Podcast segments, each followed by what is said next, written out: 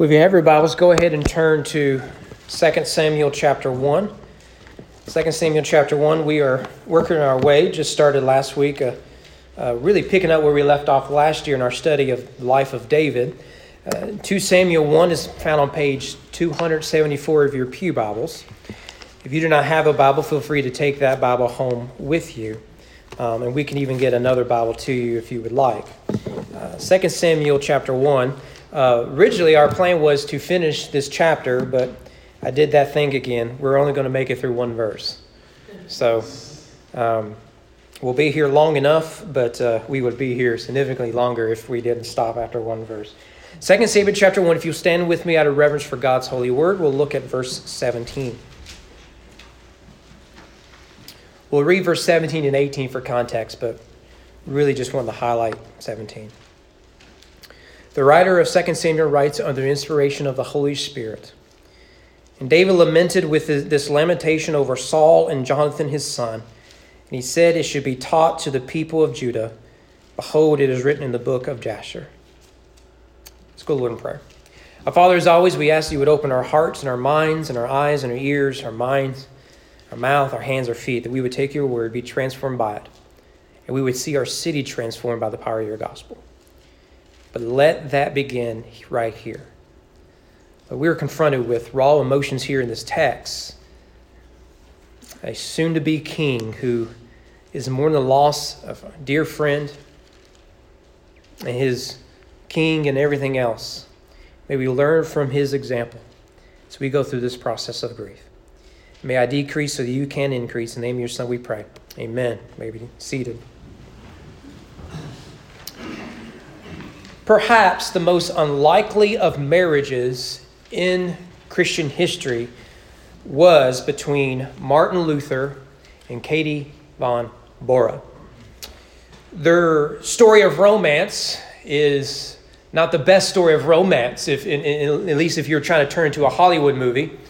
Um, Katie von Bora fled out of a nunnery to Wittenberg, uh, her and about a dozen other nuns in whiskey barrels. They were smothered out and found themselves into Wittenberg, the heart of the German Reformation, really of the European Reformation.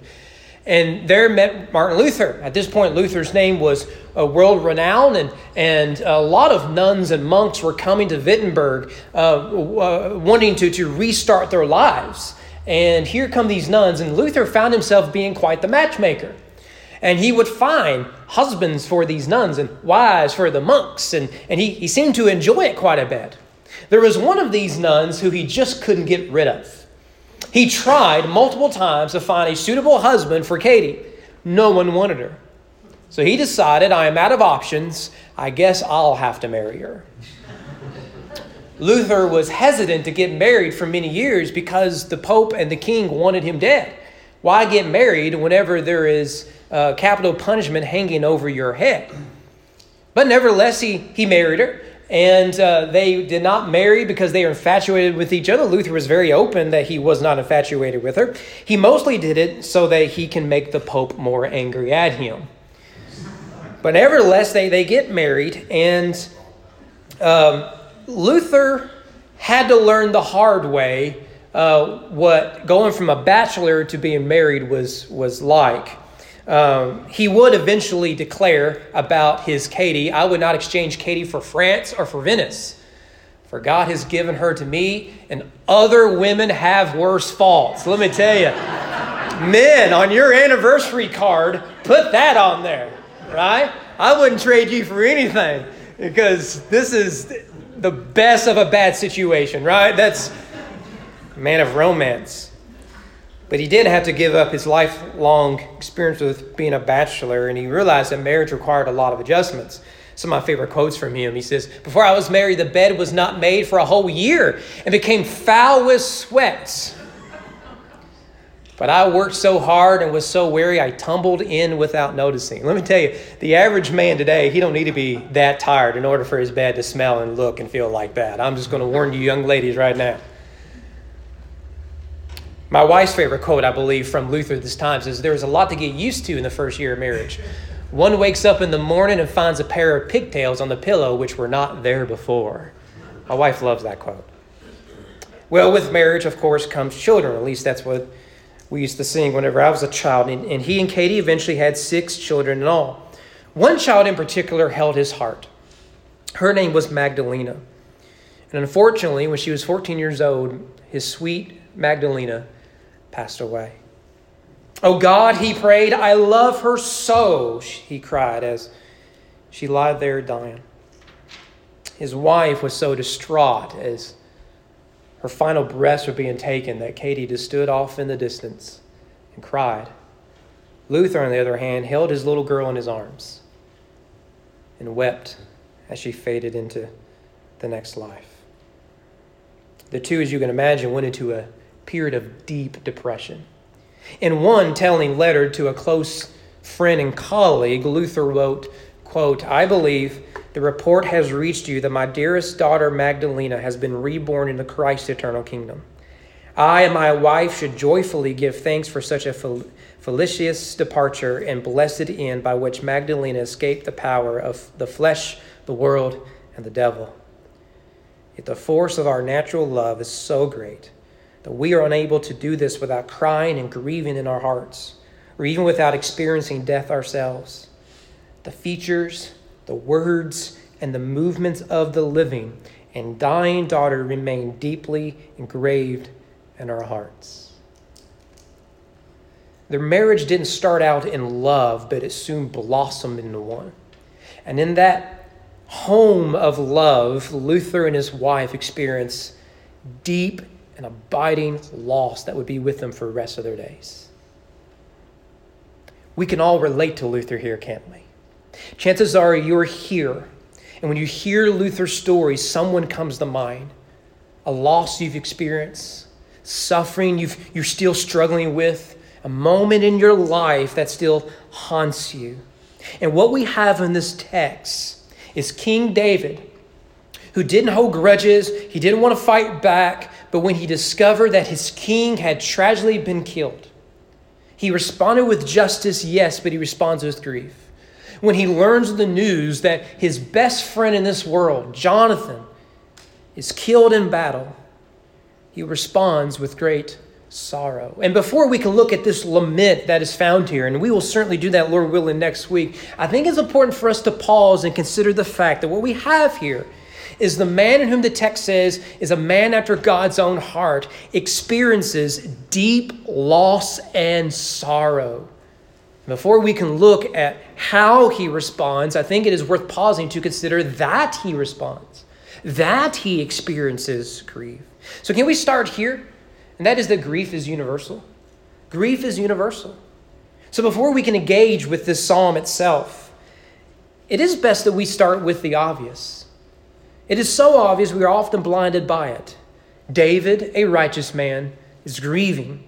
Now, numerous characters in the Bible, if we had the time, we could look at several examples that experienced grief from Jeremiah all the way to Jesus. Numerous high profile Christians throughout histories, heroes of the faith, have struggled with depression stemming from sorrow and grief. Perhaps most notable is what happened on October 19th, 1856, in London, England.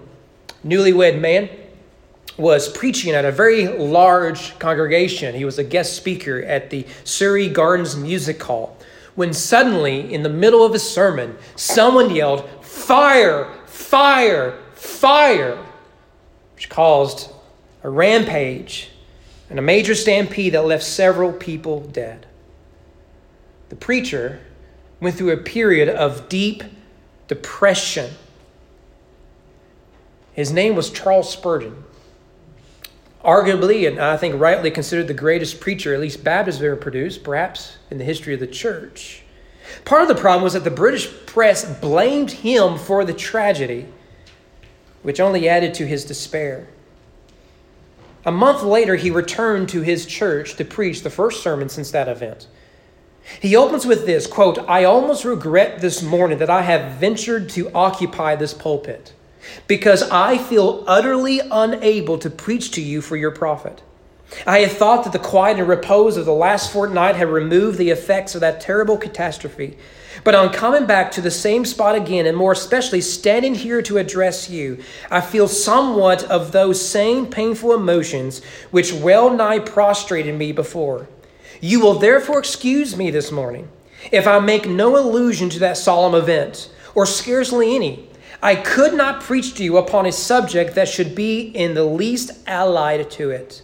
I shall not attempt to preach upon this text. I shall only make a few remarks that have occupied my mind, um, for I could not preach today.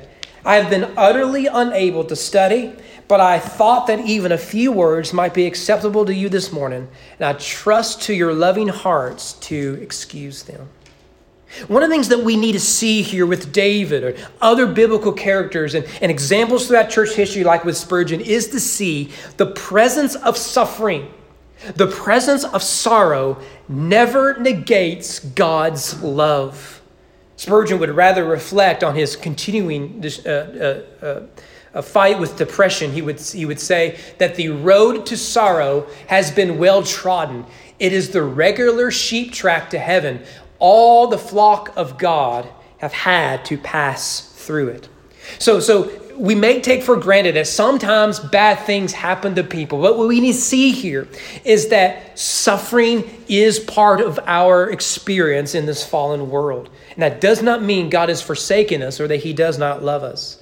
Secondly, we need to see here is that grief is a process. Chances are you have woken up on the anniversary of a loved one's death or date of their birthday, the date of your wedding, depressed or in grief. Maybe it's a holiday, maybe it's a special event, and you feel their absence more than, than those other days. Maybe you're wondering why, after all these years, you just can't seem to get over it.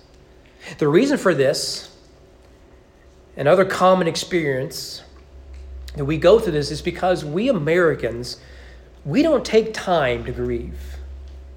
The pressure all around us is to get over our burdens. You, you, you get time off from work to, to, to, for your loved one to pass away, and then you, you do the funeral, and then you eat the dinner, and then you're expected the next day or two to go back to work and act like everything is okay.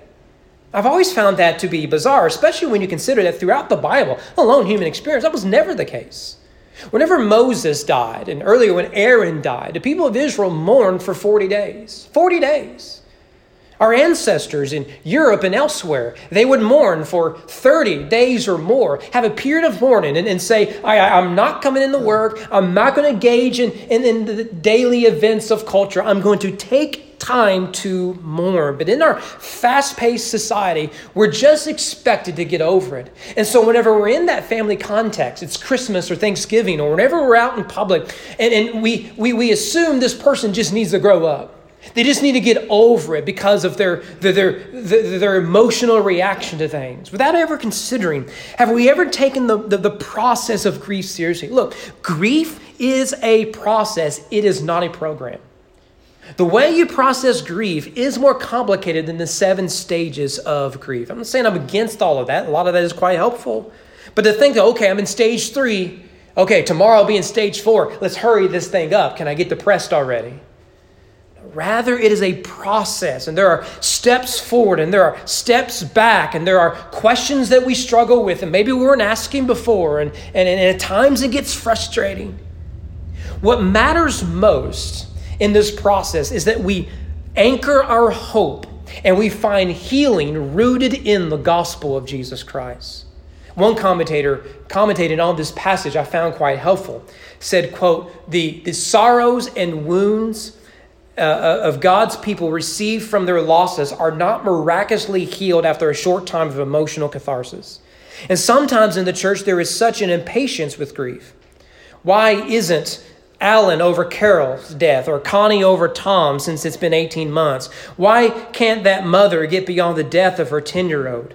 But the lament form of the Bible assumes that our grief is deep and ongoing and invites us to enter the discipline of expressing that grief in words that convey our anguish in images that picture our despair, in written prayers that verbalize despondency.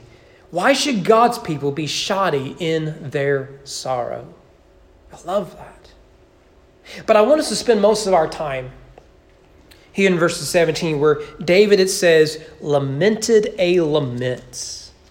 This is a, a, a, deep expression of sorrow and the process he went to, to to pen this song, a song he teaches. So, so consider that here we have David. He doesn't just write a poem and stick it in his journal and put it under his mattress and, and, and no one found out till after his death. Rather, he took time in, in, in, in solitude to, to write and to adequately express his emotions. And then he, he joined others in that expression and they sang it. So, so to, to memorialize King, uh, King Saul and, and his family, but also as a process of his grieving. One other thing I think we need to see in these verses is that grief is spiritual. Immediately, we are confronted with what sort of psalm he pens here. David pens a laments. That's a term we've heard of. We just don't know what it means. In fact, the first time I remember hearing the word laments was in the hairbrush song by VeggieTales. Now, I grew up hearing about lamentations and everything else, but whenever I think it's Bob the Tomato, having heard his laments, Bob expressed, right? And he goes into his, uh, Where is my hairbrush? But the word lament has a rich theological and biblical context. Although it's a lost art in the Christian West, lamentations were a vital art form for grief and for healing. A lamentation, we could say, is a vehicle of the mind and the emotions. It is a prayer to God expressing the honesty of our hearts. And it is often expressed in a formal prayer or a psalm to God. Can I just give you a few characters in the Bible? We, we, we, could, we could spend weeks on this one subject. In fact, maybe sometime we'll go through the book of Lamentations. Jeremiah was a man who lamented. I will take up weeping and wailing for the mountains and a lamentation for the pastors of the wilderness. Ezekiel, the prophet, does the same. And you take up a lamentation for the princes of Israel. This is a lamentation. It has become a lamentation. Then there's, of course, the entire book of Lamentations, right? Guess what the book of Lamentations is? It's not about how to live your best life now, it's about how to grieve appropriately given the context. Hear this word that I take up over you, a lamentation, house of Israel. Micah the prophet, for this I will lament and wail. I will go stripped and naked. I will make lamentation like the jackals, mourning like the ostriches. Notice the, the vivid imagery you'll see in all of these. What about the church in the book of Acts, following the execution of Stephen? Devout men buried Stephen and made great lamentation over him. Again, there is the entire book of Lamentations dedicated to godly sorrow. Is it nothing to you that all who pass by look and see if there is any sorrow like my sorrow, which was brought upon me, which the Lord inflicted on the day of his fierce anger? Likewise, later he adds, For these things I weep, my eyes flow with tears, for a comforter is far from me, one to revive my spirit. My children are desolate, for the enemy has prevailed. And again, 211, My eyes are spent with weeping, my stomach churns, my bile is pound is poured out the ground because of the destruction of the daughter of my people, because infants and babies fade in the street of the city. And here, what does David do? He laments a laments. The great error we make in our sorrow is our failure to cry out to God amid our sorrow. God is not aware of our sufferings. God is not distant from our cries. He is not callous toward our pain. What we must choose is godly sorrow over worldly sorrow. And there is a difference. And in my years, decades of, of ministry, what I see is often we choose worldly sorrow and the despair that it feeds rather than the godly sorrow and the hope that it gives us. Let us look in the time that remains the difference between worldly sorrow and godly sorrow. Worldly sorrow begins, first of all, is that it turns us inward. How often do we hear the hurting blame the deceased for the death? Have you ever noticed that? I've done a lot of funerals where, where we're even in the funeral itself, the, the, the, expression of anger and, and hurt and bitterness is it's come out and blaming them for leaving me, right? You ever heard this? Maybe you've done this. Right? Why would they leave me? What about a, a, little girl, a little boy? Why did daddy have to leave us, right? This is an expression of sorrow that comes from, the, from, from grieving inwardly. It's the feeling of abandonment, and it is to be expected. Yet, what worldly sorrow does is it turns us inside. We convince ourselves that I and I alone are the one experiencing this. I and I alone am the one that has been abandoned. I and I alone have, have dealing with this pain. My pain is worse than your pain, and my sorrow is too great, and my life is too difficult, and you'll never understand it. So, when we feel the pressure of people saying it's, it's time to move forward? How do we respond? Well, you can say that because you don't know what I've been through. You don't know how it feels to me. And so we turn inside, and it is there where we sink and where we choose to live. And, and that is the beginning of unhealthy grief. Chances are, in your family, perhaps in your household, at your place of, of business and employment, what you find are those who have, have turned their grief inwardly and they've been, they've been rotted from the inside and they've never been the same person. Worldly grief turns, turns us inside. Worldly grief leads to isolation. One leads to the other, you see? Inward sorrow leads naturally to isolation. How many people struggle with crowds? How many of us avoid holiday gatherings? Or won't pick up our phone because of grief. God did not create us to be alone. I think one of the things we have discovered with the COVID pandemic is that it is teaching us and continues to teach us that isolation is as dangerous to the soul as a virus is to the body. John Stonestreet, in his daily breakpoint, I recommend it to you. He picked up where Chuck Colson left off. Quote, a recent Census Bureau survey of 42,000 adults found that 24% of respondents showed clinical signs of severe depression and 30% showed signs of anxiety. According to the study, the rate of anxiety and depression were highest among young adults, women, and the poor. To put these numbers in better context, half of American adults said they have had felt depressed during the pandemic, while only a quarter reported similar feelings in a survey done six years prior. No mask can save us from depression that isolation causes. It spreads deep inside the soul. And when we choose to, to, to, to, to pound our soul with grief, and we do it alone, thinking that we are alone, we will choose to be alone. And this leads, thirdly and finally, with worldly sorrow, is that we will settle for hopelessness. Loneliness feeds hopelessness. No one can understand what it is that I'm going through. No one knows what it's like to lose what I've lost. No one understands what it is I'm trying to express. Such hopelessness expresses itself with depression, social anxiety, constant fear, more isolation, perpetual resentment, pessimism, anger, bitterness. The list could go on and on and on. Left unchecked and unresolved, years can pass, and people may forget the cause of such bitterness.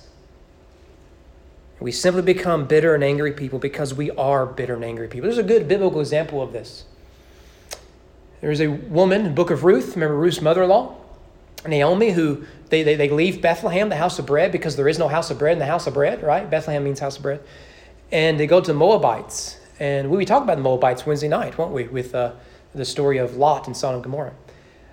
But there, you remember what happened? She loses her husband and her two sons, and she returns back to Bethlehem with one of her daughter in laws. You remember what Naomi does? Everyone greets her, Hey, Naomi, what's happened? You've aged because of her grief. Remember, she said, My name's not Naomi, my name's Mara. You know what Mara means? Bitter. She chose to be bitter. Her entire identity became that of bitterness, and bitterness because of the loss. Well, that is worldly sorrow. There is a better way rooted in the gospel, and that is godly sorrow. Notice, first of all, godly sorrow turns us upward. It turns us upward. In moments of despair, you can either turn inwardly for hope or you can turn to Christ for hope. I can tell you one of them will work.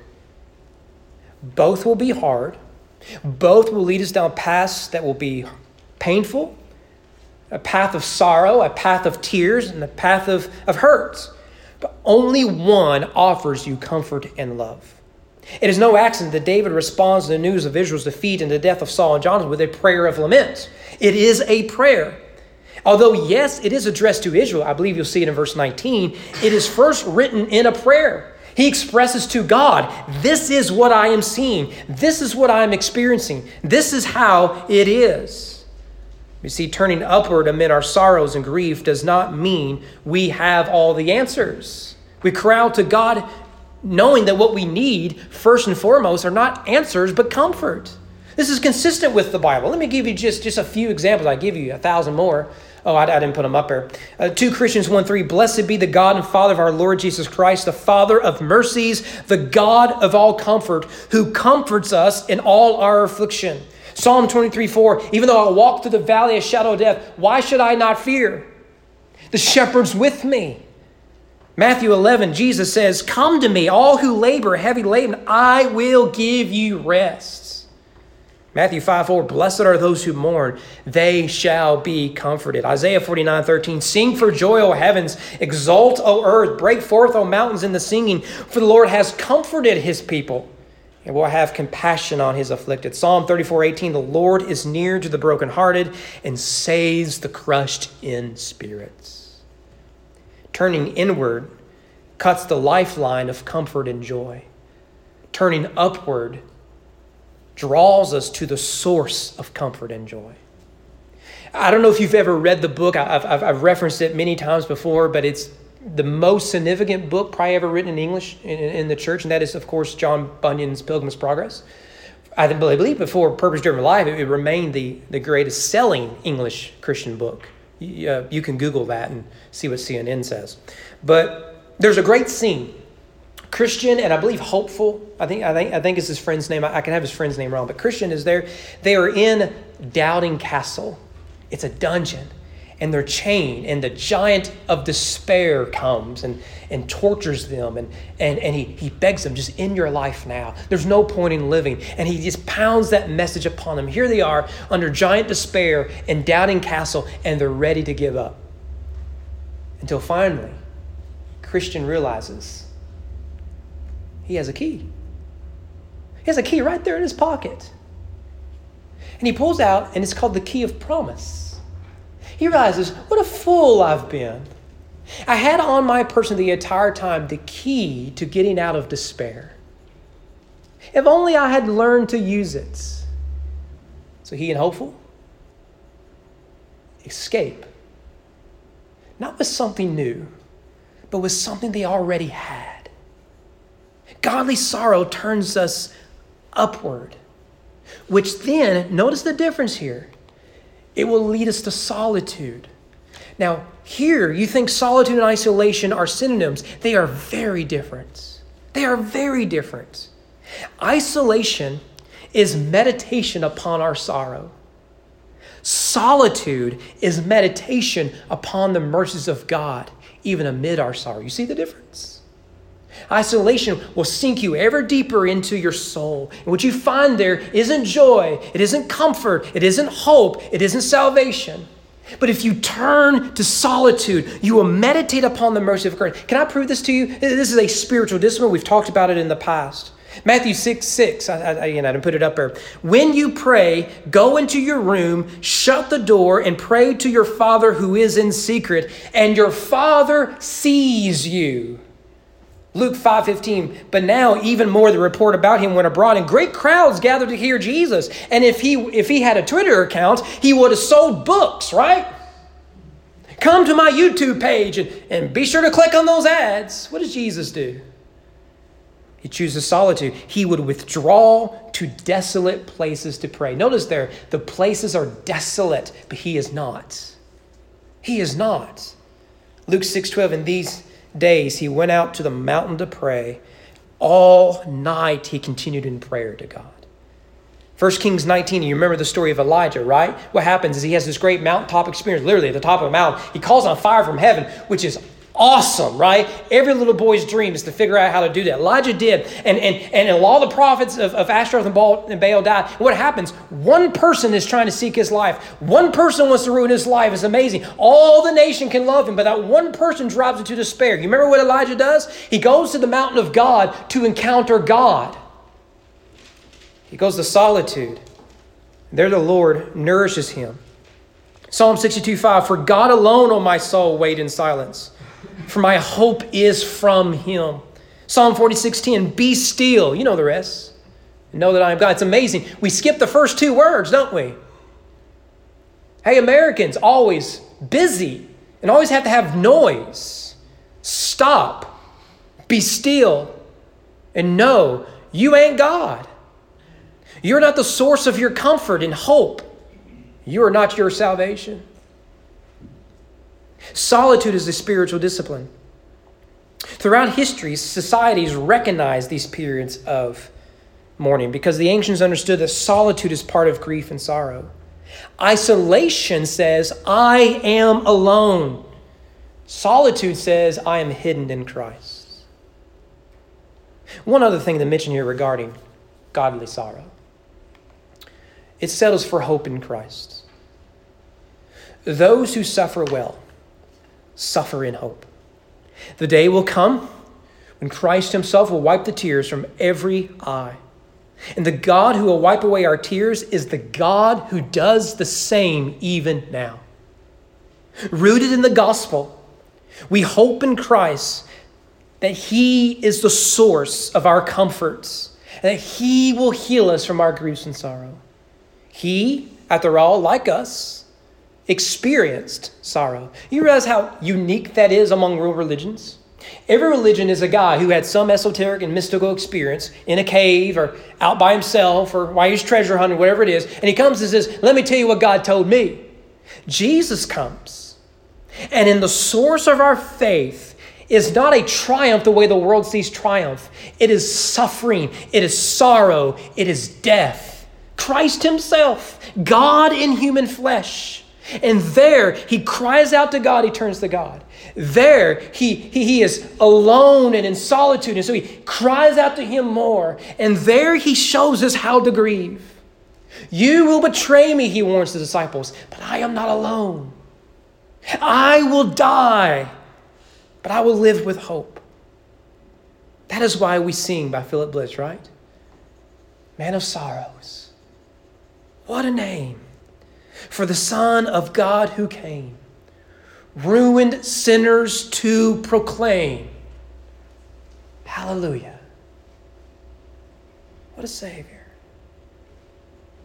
See, the question isn't if you will suffer grief, but what will you do when that day comes?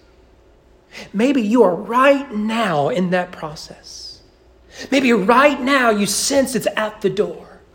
Maybe right now you're reflecting on a year, three, ten years ago. How will we respond?